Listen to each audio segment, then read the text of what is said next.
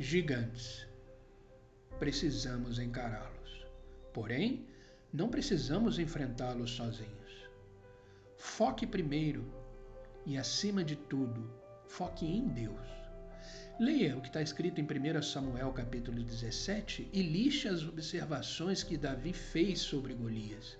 Eu encontrei apenas duas. Uma ele disse para Saul e a outra na cara de Golias. Quem é esse filisteu incircunciso para desafiar os exércitos do Deus vivo? 1 Samuel capítulo 17, versículo 26.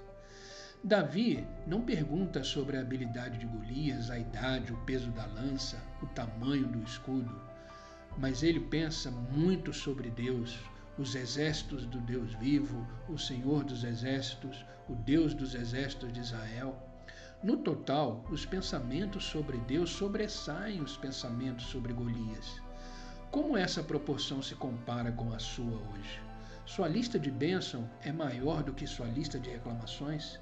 Você provavelmente descreve a força do seu Deus como você descreve os seus desafios?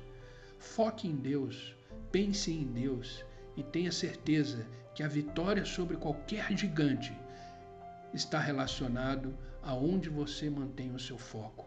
É assim que se encara um gigante. Pense nisso. Que Deus te abençoe.